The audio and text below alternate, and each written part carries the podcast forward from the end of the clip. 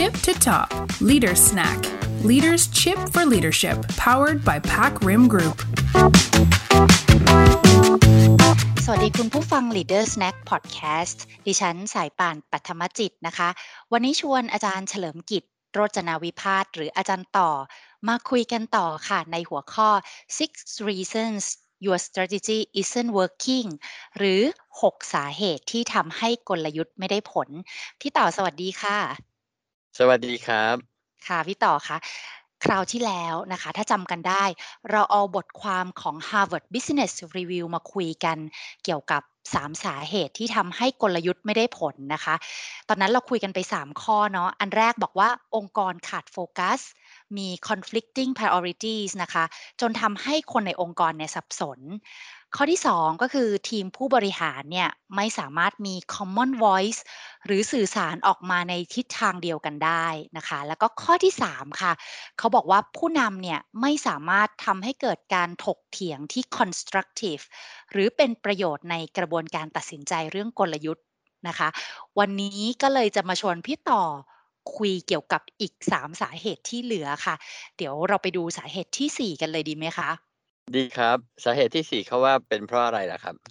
เขาบอกว่ากลยุทธ์เนี่ยล้มเหลว เพราะคนในองค์กรประสานงานกันได้ไม่ดีค่ะ หรือจะเรียกว่ามี poor coordination นั่นเองนะคะ เพราะว่าจริง ๆ แล้วอะค่ะ เขาบอกว่าการ execute กลยุทธ์อะมันต้องใช้ความร่วมแรงร่วมใจจากทุกฟังก์ชัน หรือทุก ๆ ทีมนะคะ ทีนี้ถ้าองค์กรมีวัฒนธรรมการทำงานแบบไซโลที่ต่างคนต่างทำมุ่งที่จะรักษาแต่อาณาจักรของตัวเองอะค่ะ โดยที่ไม่ได้มองเป้าหมายที่เป็นภาพรวมขององค์กรเนี่ยต่อให้วางกลยุทธ์ไว้ดิบดีแค่ไหนนะคะ ถ้าแต่ละฝ่ายไม่ประสานงานกันไม่โคอ r d ดิเนตกันเลยเนี่ยและ จะเอาแต่ผลประโยชน์ของทีมตัวเองเนี่ยกลยุทธ์ก็จะสำเร็จได้ยากและ ถ้าองค์กรเจอกับอุปสรรคแบบนี้ พี่ต่อแนะนำยังไงดีคะ ก็ตอนเนื่องจากที่เราคุยกันไว้ตอนที่แล้วเลยนะครับ ถ้าหากทุกคนมีเวทีเป็นของตัวเอง เขาก็จะทำหน้าที่ของเขาได้อย่างครบถ้วน เพราะว่าทุกทีมมีหน้าที่แล้วก็มีความรับผิดชอบเฉพาะตัวกันอยู่แล้ว ถ้าผมจะยกตัวอย่างยังไงดีเนาะถ้าผมถ้าผมจะเปรียบเทียบ มันก็คงไม่ต่างอะไรกับการแข่งขันกีฬาในระดับภายในประเทศนะครับ ลองนึกภาพว่าจังหวัดเราก็จะส่งทีมเข้าแข่งขันในกีฬาแต่ละประเภทหลากหลายกันไปอาทิเช่น เรามีทีมฟุตบอลทีมวอลเลย์บอล ทีมเซปักตะก้อ และแต่ละทีมก็ต่างมีเกมที่เป็นของตัวเอง มีเวทีเป็นของตัวเอง แต่พวกเขาทั้งหมดเนี่ยเขาจะมีเป้าหมายเดียวกันในการกวาดเหรียญทอง ให้ได้มากที่สุดเพื่อชัยชนะของจังหวัดของเขาถูกไหมครับ ถามว่าทำไมเขาเหล่านั้นถึงได้มารวมตัวทุ่มเทเป็นน้ำหนึ่งใจเดียวกันได้ โดยไม่ต้องมาแบ่งแยกกันว่านี่ฉันเป็นทีมตะกร้อนี่เธอเป็นทีมฟุตบอลคำตอบที่ทุกคนนึกออกได้ไม่ยากก็คือว่า ก็เพราะว่าเขามารวมตัวกันในนามของจังหวัดนั่นไง ทุกคนนอกจากจะลงแข่งลงแรงทำหน้าที่ของตัวเอง ในทีมในกีฬาที่ตัวเองแข่งขันได้ดีที่สุด เขาก็ยังพร้อมที่จะสนับสนุนแบ่งปันทั้งความรู้ทั้งแรงเชียร์ทั้งกำลังใจให้กับทีมที่แข่งขันกีฬาประเภทอื่น ๆ ในนามของจังหวัดของเขาด้วย หากเราจะพยายามถามต่อไปว่าเอาแล้วอะไรล่ะที่เป็นตัวผลักดัน แล้วก็เร่งเร้าพวกเขาให้ทุ่มเททั้งกายทั้งใจคำตอบทั่วไปมันมันก็น่าจะเป็นคำที่เราคุ้นเคยกันเนาะมันคือ spirit ถูกต้องไหมครับคำว่านักกีฬาตัวแทนจังหวัดนี่แหละ ที่สร้างสปิริตของนักกีฬาในแต่ละทีมขึ้นมา ไม่ว่าเขาจะอยู่ทีมไหน แต่ว่าทุกคนก็ต่างมีเป้าหมายร่วมกันในการที่จะทำให้จังหวัดของเราชนะสปิริตในที่นี้ก็เปรียบได้กับการที่เรามีความผูกพันในงาน หรือคำที่เราชอบใช้กันว่า engagement เราพูดถึงในองค์กรธุรกิจต่างๆ ถ้าเกิดพนักงานร่วมแรงร่วมใจ มุ่งมั่นทุ่มเทมี engagement องค์กรนั้นก็จะประสบความสำเร็จ ฉะนั้นองค์กรที่อยากจะประสบความสำเร็จอะครับ จะต้องหาให้เจอครับว่าอะไรที่จะเข้ามาช่วยกระตุ้นสปิริตของคนในองค์กร เป้าหมายแบบไหน หรือว่ากระบวนการ process แบบไหน ที่จะทำให้คนในองค์กรเกิดความร่วมไม้ร่วมมือร่วมแรง แล้วก็มี engagement สูงที่สุด นอกจากนี้เนี่ยเอ่อผมยังมีอีกคำตอบหนึ่งนะที่น่าจะช่วยได้ มันมันคือการมี การมีสกอร์บอร์ดอะครับสายปาน เวลาที่เราเห็นผลสรุปจำนวนเหรียญทองของแต่ละวันนึกภาพออกใช่ไหมครับตำแหน่งของผลรวมทั้งหมดจนกระทั่งถึงวันนี้เราอยู่ลำดับไหน แล้วก็พรุ่งนี้เรามีกีฬาประเภทไหนบ้างที่เราจะลงแข่งได้อีก แล้วเรามีโอกาสที่จะได้เหรียญอะไรจากการลงแข่งประเภทนั้นๆ มันก็จะทำให้ทุกคนสนใจมีส่วนร่วม เพราะนั้นถ้าเผื่อเราเอาแนวคิดแล้วก็เอาอิทธิพลของการมีสกอร์บอร์ด ที่มันเป็นเครื่องมือช่วยกระตุ้นเร่งเร้า แล้วก็ามาประยุกต์ใช้ให้เกิดประโยชน์ในการทำงานร่วมกันในองค์กรได้เนี่ยมันก็น่าจะเป็นผลดีไม่แพ้กันเลย เพราะนั้นถ้าเรามองในเชิงจิตวิทยา ก็ต้องบอกว่าจริงๆแล้วอะใครๆ ก็อยากจะอยู่ในทีมที่ชนะแหละครับ แล้วก็สกอร์บอร์ดนี่แหละที่จะแสดงให้ทุกคนเห็นชัดที่สุดว่า ตอนนี้ทีมเรากำลังแพ้หรือกำลังชนะอยู่อืมอย่างนี้พี่ต่อพอจะมีมีตัวอย่างที่เป็นในเชิงขององค์กรไหมคะ ว่าเขาเอาเอาสิ่งเหล่านี้ไปใช้ยังไง ได้ได้เลยครับ ผมไปช่วยให้บริษัทบริษัทหนึ่งที่เป็นบริษัทต่างประเทศเลยนะครับ แล้วก็เป็นยักษ์ใหญ่ประมาณหนึ่งข้ามชาติ แล้วก็เขามาตั้งโรงงานอยู่ที่ระยอง แล้วผมก็ไปช่วยให้เขา drive execution ของเขาให้ได้นะครับ โรงงานนี้เนี่ยเขาใช้เครื่องมือที่เป็นสกอร์บอร์ดในการขับเคลื่อนผลผลิต เขาเป็นโรงงานประกอบเครื่องจักรนะครับ เพราะนั้นแน่นอนในโรงงานประมาณนี้เนี่ยก็เราก็จะมีฝ่ายวิศวกรรมนะที่เขาจะทำหน้าที่เขียน work instruction เขาจะพัฒนากระบวนการผลิตทำยังไงให้เร็วขึ้น ให้ให้แม่นยำขึ้น แล้วก็ไม่เกิดการสูญเสีย แล้วก็ทั้งหมดนี้เนี่ยนะครับที่ขึ้นขึ้นมาเนี่ยมันมันมันไม่ค่อยได้ผลเท่าที่ควร เพราะว่าพอไปถึงหน้างานจริง ๆ เนี่ย คนที่เป็น production จริง ๆ ที่เป็นพนักงงานผลิตเนี่ยเขาก็จะมีปัญหากับกับสิ่งที่ทางฝ่ายวิศวกรรมจะพยายามให้เขาทำประโยคเด็ดที่เขามีก็คือว่าพวกนี้ก็เขียนอะไรตอนที่นั่งอยู่ในโต๊ะทำงาน แต่เขาไม่มารู้หรอกว่าหน้างงานจริง ๆ มันคืออะไร เพราะนั้นสิ่งที่มันเกิดขึ้นจริง ๆ ก็คือว่าพนักงงานฝ่ายผลิตนะฮะเขาก็ไม่สามารถที่จะทำให้ตัวเลขมันดีขึ้น จนกระทั่งนะครับ ทั้งสองทีมเนี่ยได้มีโอกาสแล้วก็มายืนรวมตัวกันที่หน้า scoreboard นะแล้วก็แล้วก็ถามกันแบบเปิดอกว่ามันต้องทำยังไงอะมันถึงจะทำให้เราสามารถที่จะมีตัวเลขที่ดีกว่านี้กว่านี้ เพราะว่าตอนนี้เรากำลังพยายามจะแข่งขันกับ ความความเก่งของโรงงานที่ประเทศจีนนะครับนี่พอเราพอเราเริ่มมีเป้าหมายร่วมกันแล้วเนี่ยจากนั้นเนี่ยเขาก็มานั่งเฝ้าดูตัวเลข scoreboard เขาพบว่าจริงๆแล้วงานที่ทำให้ล่าช้าหรือใช้เวลาเยอะมาก หรือเกิดการสูญเสียขึ้นเยอะมากเนี่ยมันคือการที่เราเชื่อมชิ้นโลหะสองชิ้นสามชิ้นเข้ามาด้วยกัน ตรงนี้คือคอขวดนะที่มันทำให้ทุกอย่างไม่เป็นไปตามแผน เพราะนั้นพอทั้งคู่ค้นพบนะว่าอันนี้มันคือ มันคือประเด็นมันคือปัจจัยเนี่ยนะครับเขาก็สามารถเข้าไปแก้ไขปัญหาได้ตรงจุด แล้วก็ไปเพิ่มประสิทธิภาพของการประกอบโครงได้ตามเป้าหมายเลยครับ ซึ่งเราจะเห็นได้ว่าสกอร์บอร์ดเนี่ยมันมันทำให้เกิดทั้งการประสานงานข้ามหน่วยงาน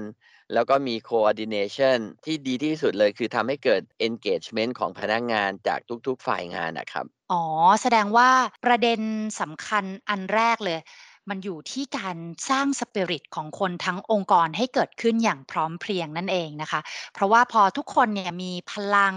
มีความอยากที่จะมุ่งไปสู่เป้าหมายเดียวกันแล้วเนี่ยการประสานงานหรือ coordination มันก็ย่อมเกิดขึ้นอย่างแน่นอนเนาะแล้วประเด็นที่ 2 เมื่อกี้ที่ได้ยินที่พี่ต่อฝากไว้นะคะ นั่นก็คือพลังของ scoreboard หรือการเก็บแต้มคะแนนนั่นเองนะคะ ที่จะทำให้ทุกคนเนี่ยรู้สึกอินรู้สึกอยากชนะเนาะแล้วก็ต่างฝ่ายเนี่ยหันมาร่วมแรงร่วมใจผลักดันเป้าหมายขององค์กรไปพร้อม ๆ กันโอ้เยี่ยมเลยค่ะพี่ต่อ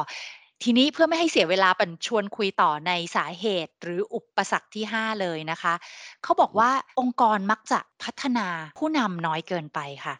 ซึ่งในบทความได้ให้ข้อแนะนำไว้ด้วยค่ะ บอกว่าจริง ๆ แล้วเนี่ยองค์กรควรที่จะ พัฒนาผู้นำหรือแมเนเจอร์ด้วยการพยายามเปิดโอกาสให้เขาได้พบกับ challenge ใหม่ ๆ ความท้าทายใหม่ ๆ หรือให้เขาได้ทำงานในด้านอื่น ๆ ที่ไม่ใช่งานหลักของเขาด้วยนะคะ เขาบอกว่าไอการพัฒนาแบบนี้ค่ะ นอกจากมันจะมาช่วยขยายมุมมอง ประสบการณ์ของผู้นำแล้วเนี่ย มันยังช่วยป้องกันการทำงานแบบไซโล หรือเอาแต่ประโยชน์ของทีมตัวเองเป็นหลักด้วยนะคะ เรื่องนี้พี่ต่อมีมุมมองยังไงบ้างคะการพัฒนาทรัพยากรมนุษย์ในองค์กรเป็นประเด็นที่สำคัญมากอยู่แล้วนะครับแต่ว่ามันเป็นประเด็นที่มันไม่ได้เกิดขึ้นได้ง่าย ๆ แล้วมันก็จะเป็นปัญหาที่ที่สำนวนไทยเขาจะจะเรียกมันว่ามันเป็นงูกินหางประมาณหนึ่งเลยล่ะ นะเพราะนั้นถ้าเรามองมุมบวกเรื่องการพัฒนา จริงๆ แล้วมันง่ายขึ้นเยอะมากนะในช่วง 2 ปีที่ผ่านมา เพราะว่ามันมีเทคโนโลยีต่างๆ ที่จะมีส่วนทำให้เกิดองค์ความรู้ แล้วก็เอามารวบรวมกันไว้หลากหลายมากมายเพราะนั้นใครก็ตามที่สนใจเนี่ยเข้าไปดูได้เองไปเรียนรู้ได้เองนะครับไม่ว่าจะเป็นข้อมูลทั่วไป หรือว่าเป็นข้อมูลเฉพาะทางวิชาการ ดังนั้นในทางทฤษฎีเนี่ยการเพิ่มความรู้ให้พนักงานเนี่ยมันน่าจะเป็นเรื่องที่เป็นไปได้ง่าย ๆ แต่ในความเป็นจริงเราต้องการการการพัฒนาพนักงานในองค์กรที่มันต้องมีหลากหลายแบบ เพราะต่างคนต่างมีความจำเป็นกันคนละเรื่องดังนั้นการพัฒนาด้านเทคนิคเป็นเรื่องที่สามารถจะเรียนรู้ค้นคว้าได้ด้วยตัวเอง แต่ในขณะที่การพัฒนาด้าน soft skill นะก็ก็สำคัญแต่ว่ากลับพัฒนาได้ยากกว่า ผู้เรียนจำเป็นจะต้องมีการฝึกฝน จะต้องมีการปรับแต่ง แล้วก็จะต้องมีมีคนที่เราเรียกว่าเป็นโค้ชคอยช่วยแนะนำนะครับคอยช่วยคอยช่วยให้กำลังใจด้วยซ้ำไป เพราะฉะนั้นการเรียนรู้แบบนี้เนี่ยมันยังต้องการ interaction แล้วมันก็จะต้องใช้เวลาประมาณหนึ่ง ประเด็นที่สำคัญที่ผมอยากจะเล่าสู่กันฟังก็คือว่ามันไม่ว่าจะเป็นการเรียนแบบไหนก็ตามเนี่ยนะครับ อย่างน้อยที่สุดเนี่ย องค์กรก็จะไปเจอปัญหาปัญหาที่เรียกว่าเป็นเป็นจุดใต้ตำตอเลยล่ะคือ เราจะเอาเวลาที่ไหนมา เพราะว่าแค่นี้เราก็ไม่มีเวลาจะทำงาน มีปัญหาก็ต้องใช้เวลามากขึ้นเอาเวลาไปศึกษา มันก็ยิ่งไม่มีเวลา มันก็จะวนกันไปวนกันมาประมาณนี้ เพราะฉะนั้นองค์กรจะต้องทำยังไงถึงจะหาวิธีการเรียนรู้ แล้วก็พัฒนาพนักงงาน โดยที่ประหยัดเวลามากที่สุด แต่ยังต้องได้ผลดีมากที่สุดมันก็เลยเกิดวลีขึ้นอันหนึ่งที่บอกว่า learning in the flow of work แปลว่าว่าขณะที่ทำงานหากคุณมีปัญหาไม่สามารถสร้างผลลัพธ์ที่ต้องการได้ เขาจะต้องมีช่องทางที่จะทดลองให้เร็วหาคำตอบให้ได้ด้วยตัวเอง หรือนะได้รับความช่วยเหลือจากเพื่อนร่วมงานท่านอื่น ๆ รวมไปถึงผู้บังคับบัญชา โดยที่ทุกๆ การเรียนรู้ของเขาเนี่ยนะสามารถจะเอานำไปใช้ได้เลย และผลลัพธ์ที่เกิดขึ้นเนี่ยมันก็จะต้องส่งผลกับความสำเร็จของทีมและขององค์กรได้ทันทีด้วยเช่นกัน ทั้งหมดนี้เนี่ยเอ่อมันจะเกิดขึ้นได้ดีที่สุดนะครับ ถ้าเรามีมีเวทีอีกแล้วนะหนีหนีไม่พ้นว่าถ้าถ้าเปิดพนักงานสามารถจะมาพบกันนะฮะเพื่อนำเสนอความสำเร็จหรือแม้แต่ แลกเปลี่ยนปัญหาอุปสรรคให้คนอื่นในทีมเนี่ยได้ฟัง พร้อมทั้งนำผลของการเรียนรู้ที่นำเอาไปฝึกฝนปฏิบัติเนี่ยว่ามันใช้ได้หรือใช้ไม่ได้ยังไงเนี่ยนะครับเอาไปประยุกต์ใช้จริงเอามาบันทึกไว้ แล้วก็เก็บมันไว้ในสกอร์บอร์ด แล้วให้ทุกคนได้มารับรู้ แล้วก็รับฟังไปด้วยกันเนี่ยมันจะสะท้อนการพัฒนาการของทีมงานได้ทั้งทีมเลยทีเดียวนะเราเรียกกันว่าเวทีนี้เนี่ยมันมันช่วยเป็นการยิงนก 2 ตัวได้ด้วยกระสุนนัดเดียวหรือว่าได้ในเวลาอันสั้นนะครับ ทีมมีช่องทางในการพบปะพูดคุยรายงานปัญหาอุปสรรคความสำเร็จคืบหน้า ขณะเดียวกัน ก็ทำให้พนักงานได้มาเรียนรู้จากกันและกัน เขาจะรอบรู้มากขึ้น ส่วนหัวหน้าทีมที่ดูแลรับผิดชอบ ก็จะได้ใช้โอกาสนี้ พัฒนาความเป็นผู้นำของตัวเอง เขาจะได้มีโอกาส empower คนในทีม ในขณะเดียวกันเขาสามารถจะทำ coaching ให้กับคนหลาย ๆ คน ที่เราเรียกกันว่าเป็นเป็น group coaching หรือแม้แต่มี peer coaching ซึ่งเกิดขึ้นในระดับผู้ปฏิบัติงานนะครับเพราะนั้นโอกาสที่จะได้ฝึกฝนบทสนทนา หรือว่า dialogue ที่เราเรียกว่าเป็น coaching and feedback เนี่ยจะเกิดขึ้นแล้วก็จะได้ผลทันทีเลยครับ ข้อดีมากๆอีกอย่างหนึ่งคือ มันเป็นการเรียนรู้ของกลุ่มที่จะช่วยย่นเวลาได้เยอะมากนะครับ ผมชอบประโยคนึงที่คุณแบรนดอนมูพูดเอาไว้นะครับ ลองลองไปเสิร์ชชื่อเขาดูนะครับ เขาบอกบอกว่า smart people learn from their mistakes but the real sharp ones learn from the mistakes of others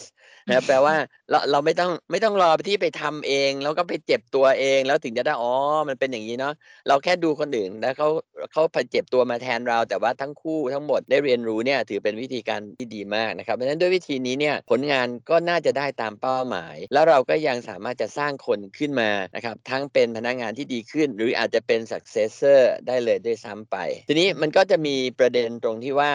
แล้วทำยังไงเราถึงจะไปเรียนรู้นอก จากงานที่ที่เรารับผิดชอบนะครับ การเรียนรู้ข้ามแผนกแบบที่มี rotation ที่ที่สายป่านบอกไว้ก็จะมีโอกาสเกิดขึ้นได้ใน process ของการทำงานแบบนี้เช่นเดียวกัน ด้วยการให้พนักงงานสลับสับเปลี่ยนทีม ตามจังหวะที่เหมาะสมนะครับเขาก็จะได้ไปเรียนรู้งานของทีมอื่น ได้ไปเติมมุมมองใหม่ ๆ ที่อาจจะช่วยให้ทีมอื่นประสบความสำเร็จได้ดียิ่งขึ้น แล้วก็พาตัวเขาเองออก จากกรอบการทำงานแบบไซโลได้ด้วยเลยครับคือพี่ต่อกำลังจะบอกว่า ถ้าแต่ละคนยุ่งนักเนี่ย แล้วองค์กรก็อยากได้ผลลัพธ์ด้วย อยากพัฒนาผู้นำด้วย เราก็ต้องไปหา process ที่มันสามารถทำให้เกิดการเรียนรู้หรือ learning in the flow of work ให้ได้นะคะ ซึ่งพี่ต่อก็สุดท้ายแนะนำเหมือนเดิมเลย จะต้องมีเวทีละสักเวทีหนึ่งนะคะ ที่ที่ทุกคนจะได้มาสื่อสารพูดคุยกันใช่ไหมคะ มาทั้งรายงานอุปสรรคปัญหา เรียนรู้จากความผิดพลาดของเพื่อนเนาะอย่างที่พี่ต่อยกโค้ดมาเมื่อกี้นะคะ ไปพร้อม ๆ กับปรับการทำงานของทีมเนี่ยให้มันเข้าใกล้เป้าหมายที่ต้องการมากขึ้นไปเรื่อย ๆ ด้วยนะคะ แล้วมีของแถมอีกบอกว่าผู้นำหรือแมเนเจอร์เองก็จะได้มีเวทีในการฝึกฝนความเป็นผู้นำด้วย ฝึกไดอะล็อกต่างๆ ฝึกโคชชิ่งต่างๆนะคะ โอ้เยี่ยมมากเลยค่ะ ทีนี้เรามาถึงประเด็นสุดท้ายแล้วค่ะ เขาบอกว่าสาเหตุสุดท้ายนะคะที่ทำให้องค์กรเนี่ยล้มเหลวในการปฏิบัติตามกลยุทธ์ ก็เพราะว่าองค์กรอาจจะมีการสื่อสารแบบ vertical หรือจากบนลงล่างรวมถึงจากล่างขึ้นบนเนี่ย น้อยเกินไปค่ะ นั่นแปลว่าข้างล่างเองก็ไม่รับรู้ทิศทางกลยุทธ์ของบริษัทนะคะ ในขณะที่ข้างบนหรือเหล่าผู้บริหารเนี่ยก็ไม่รู้ว่าข้างล่างเนี่ยเขาเจอกับปัญหาอะไรบ้าง ตอนที่เอากลยุทธ์ไปปฏิบัตินะคะ ซึ่งไอ้เรื่องการสื่อสารแบบ vertical ไม่เพียงพอเนี่ย เราพอจะมีข้อแนะนำยังไงบ้างคะพี่ต่อจริงๆ แล้วปัญหานี้มันวนกลับไปประเด็นที่3เนาะถ้าผมจำไม่ผิด ที่เราคุยไปแล้วในครั้งก่อนเลยนะครับ ถ้าผู้บริหารระดับสูงงานแบบ top down แล้วก็ top down แบบแบบ dictator ประมาณหนึ่งเลยนะลงมาฝ่ายเดียว ระดับจัดการก็ก็ย่อมจะนำไปส่งต่อให้คนทำงาน แบบไม่มีความเป็นเจ้าของนะ บ่อยครั้งยังกำชับลูกน้องโดยโดยว่าเออทำทำนะแล้วก็อย่าให้มีปัญหา เพราะว่านายเขาสั่งมา เพราะนั้น